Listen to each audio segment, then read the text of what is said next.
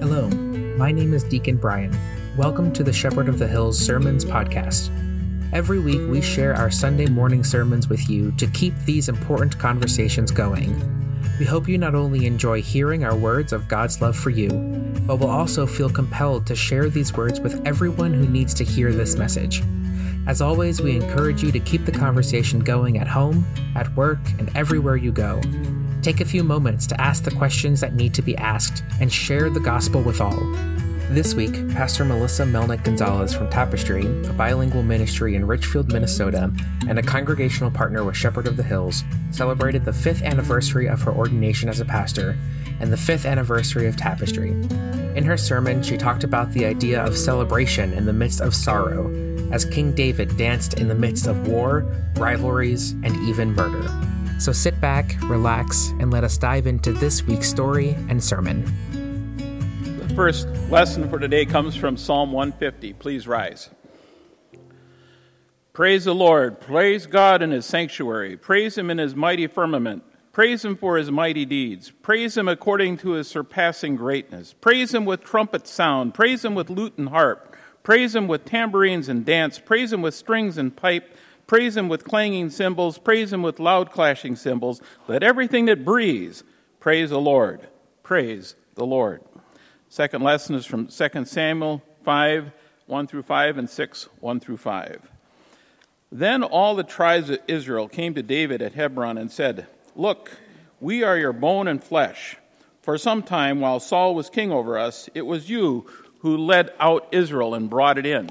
The Lord said to you, It is you who shall be shepherd of my people Israel. You shall be ruler over Israel.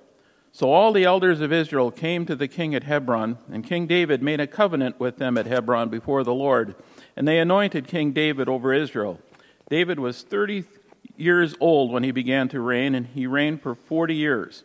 At Hebron, he reigned over Judah for seven years and six months, and at Jerusalem, he reigned over all Israel and Judah for 33 years. David again gathered all the chosen men of Israel, 30,000. David and all the people with him set out and went on from Baal, Judah, to bring up from there the ark of God, which is called by the name of the Lord of hosts, who is enthroned on the cherubim. They carried the ark of God on a new cart and brought it out of the house of Abinadab, which was on the hill. Uzzah and Ahio, the son of Abinadab were driving the new cart with the ark of God, and Ahio went in front of the ark. David and all the house of Israel were dancing before the Lord with all their might, like the kids did, with song and lyres and harps and tambourines and castanets and cymbals. The word of our Lord. It's a little little different for me being up here. I um, usually I'm kind of whoa, usually I'm right down there, but today um, um, I've written my sermon, and um, so I thank you. Uh, so give me just a minute here to be accustomed to being kind of up here, which is funny given that uh, today's text is about coronation of a king, and it's about uh, part of today is is that you have so kindly uh, decided to celebrate my ordination anniversary with me, and and so. Um, you know, I put on this alb, we call it, and the stole. And I know you've been talking about vocation, and my vocation happens to be that of, of pastor and preacher. And so, um, so that's what I'm going to try to share with you this morning. So, grace and peace to you from our Lord and Savior, Jesus Christ. Amen. Well, I want to thank you, first of all, as I said, for inviting me to be with you here this morning and for, um, for the celebration of not only my fifth year of ordination, uh, but also the fifth year of tapestry. And it really is true that without our partnership, we just probably would not have been celebrating the fifth year anniversary of tapestry. My ordination, who knows, but, but tapestry, probably not. And so uh, we are also celebrating four years of partnership with you as brothers and sisters in Christ. And for that, we are grateful. So it's a pleasure to be here with you this morning, this morning of celebration. So it's the fifth anniversary of my ordination into ministry, and our fifth anniversary of tapestry, and our fourth anniversary of partnership with you. So it is indeed good to be here. As you may know, at Tapestry, we worship the first and third Sundays of the month at 5 p.m. And so that gives us time, along with our musicians, to visit our brothers and sisters in Christ, to share music and the word, to pray together and to praise, to sing and to dance. I should tell you that what I often tell congregations is that, you know, I grew up in, in the Lutheran church where we kind of sang like this. And we maybe moved our mouth, but not much else. It's not like that here, is it? and so I always tell congregations when we go out, and this text actually shows us that, that we can praise God with our whole body. I know I I, I, my background is German and Norwegian on my mom's side, so I know that's not really kind of where I come from, but, but it's true. We can praise God with our whole body. And if that's just a little too much this morning, you can bob your head. And if that's still too much, you know, use your toes and no one will see them. So, as a guest preacher, I preach often and usually with my husband, Josue, over there. uh, it seems like, like I should be able to preach on all of the nice biblical texts you know, the texts about how much Jesus loves us and about forgiveness and unity in the body of Christ. And so, as we read this text from 2 Samuel and Psalm 150 this morning, it seems like, hallelujah, it's one of those easy texts. It's about a coronation, about David becoming king over a united Israel. It's about people coming together in unity and taking the Ark of God, this powerful symbol of God's presence, to its new home in Jerusalem. And my goodness, if you want to go back to the glory days, this, is, this text is about 30,000 men process, processing David and all the house of Israel dancing before the Lord with all their might, with songs and lyres and harps and tambourines and castanets and cymbals. How glorious! And how appropriate that the text today is about a celebration since we're celebrating too. Singing, dancing, playing instruments with these fabulous musicians, with the kids who dance. Well, I said the kids dance, and don't you all worry because we will have you dancing by the end of worship today, too. So, thank you to, to Shepherd of the Hills, to Pastor Scott, to the people who wrote this, what we call the narrative lectionary, for choosing this easy celebratory text today. We celebrate God's presence in the life of Judah and Israel. We celebrate their unity in God. We celebrate God's presence in our life and our unity with Shepherd and with Tapestry. And then we can go eat some cake, and I can tell you about biking the length of the Mississippi River. Sound good? Sorry, the sermon's going to be just a little longer than that. yeah, I mean, that sounds good to me except that it's not really the whole story. In many ways, what I find most interesting about this lesson this morning is about what's left out than about what's included. So, I mentioned this narrative lectionary that you follow here at Soth. It's a series of stories from the Bible that give you an overarching view of the Bible from beginning to end. A series of stories that are meant to help you and us see how God is at work in the lives of the characters in the Bible and also in our lives. These stories are meant to point us in the way of God who is at work in our lives, just as God was in the work was at work in the life of David and the people of Judah and the people of Israel. I have to tell you, there was a time in my life when I probably would have heard this story and thought, oh, that's really nice. We should praise God with all our might. We should dance with all our might, and gone on my merry way. I would have thought that David was this hero that God had sent out and that he was blessed by God because he was such a good person and always did what God commanded. And if we were only to read these short passages in 2 Samuel today, we might think that too. But life, as it does, has now taught me differently. And it was a hard lesson to learn. The time when my blinders could be on and I could put up a facade that everything was always good all the time is long gone. The time when I swept everything under the rug except for the celebration, the positive, that time is long gone. The time when I could read the Bible in a simplistic manner and hear about these heroes without questioning what I'm reading, that's long gone too. To me, the real story is about what is not in our reading for, day, for today, as I mentioned. Everything surrounding these two passages is troubling to 21st century ears. There is death and murder. There are revenge killings and wars. There was rivalry and separation, factions loyal to Saul and factions loyal to David. All around this story, there is death and destruction. Just a few chapters earlier, David's best friend and his mentor were killed in warfare. David was grieving.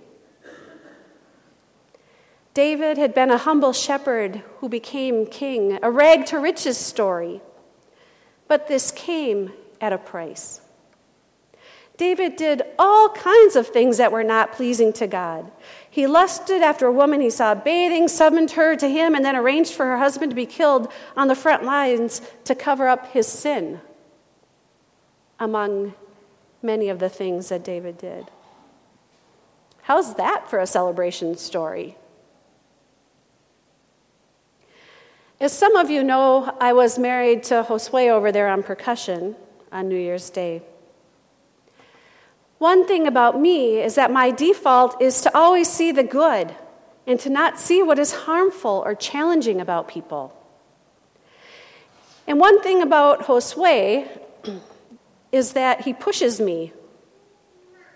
Not just pushes me, but he pushes me to see all sides the good and the challenging the good and the bad, the positive and the troubling. He helps me not to stay in that place of comfort and ease. He helps me to see that God is not just a merciful God, though that is true, but He helps me to see that God is also a God who holds us accountable. And so, I, as I was preparing to preach today, He kept asking me, Well, what do you think they're celebrating? What do you think they're celebrating? What are we celebrating? I'm not 100% sure, to be honest. But there are some things that point me in a direction. We are told that David and all the house of Israel were dancing with all their might with all their might. What does that mean, dancing with all their might? As many of you know, my older son, Chris, died now almost two and a half years ago. What you may not know is that before that, I danced all the time, everywhere I could. If I heard dance music, I would be out on the dance floor. I danced because it brought me joy. I even went salsa dancing with Chris and his friends and my friends a few months before he was lost in the river. Anything challenging or sad was set to the side whenever I danced. But since Chris died, I've hardly been dancing at all. It is, as you can imagine, almost impossible to set aside things that are challenging or sad, things that bring pain or sorrow. Maybe some of you feel this way too. As in the time of David, it seems that there is so much death and destruction all around us. There seems to be more that divides us than unites. I know if I ask you, you will have lists and lists of what divides us race, religion, social status, money, jobs, politics, you name it. There are wars all over the world and protests in our own nation that divide and tear us apart. In our churches, we fight about immigration and sanctuary and people's sexuality. We worry about money and we are afraid our church is dying. If we're honest, we might look at what is not being said in our own narratives and in our church's narratives, and we might wonder too why are we celebrating?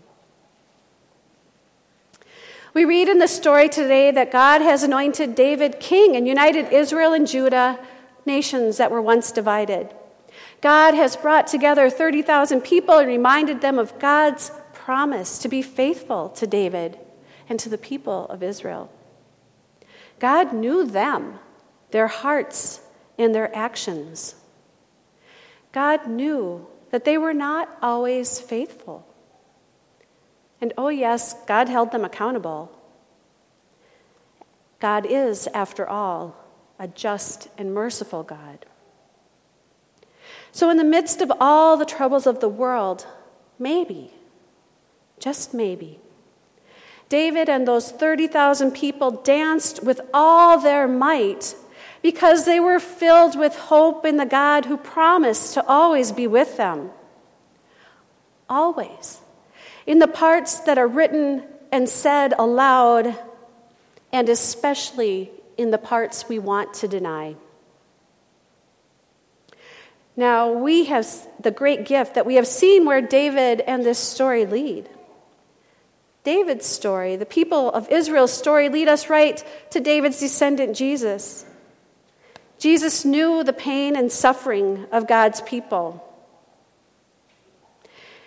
God knows that we might have no reason to feel like dancing.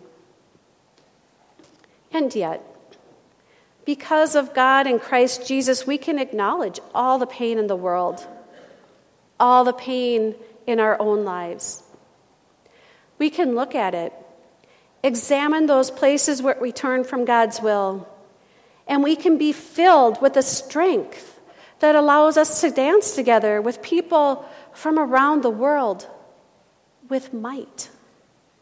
We dance in the face of evil. We dance in the face of sorrow. We dance in the face of division because we know that God keeps God's promises to us.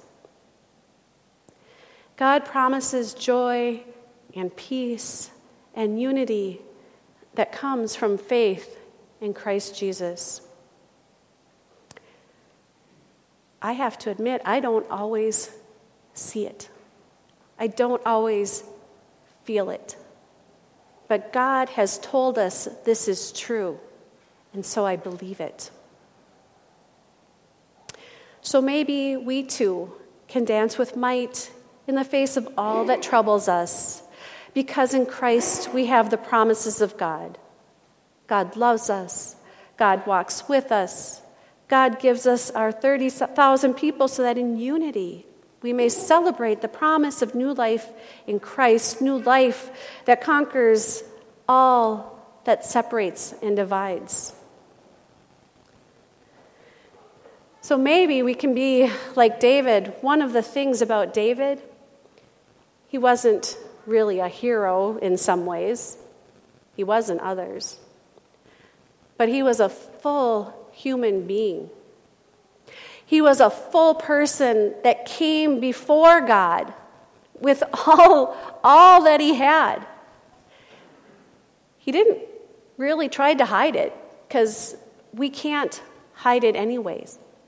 We might try to hide it from each other. We probably try to hide it from ourselves, but God knows everything we're trying to hide.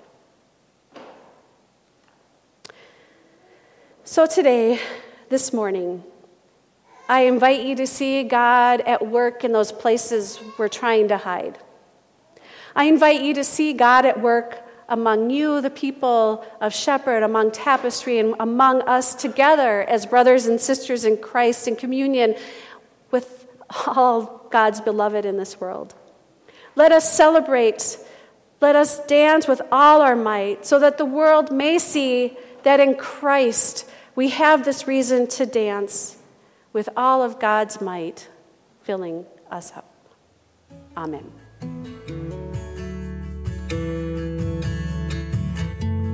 Thanks for stopping by and listening to the Shepherd of the Hills Sermons podcast. For more information about Shepherd of the Hills, please check out sothchurch.com or find us on Facebook. Feel free to share this sermon and be sure to follow us on social media and wherever you find your podcast. Go in peace, serve the Lord.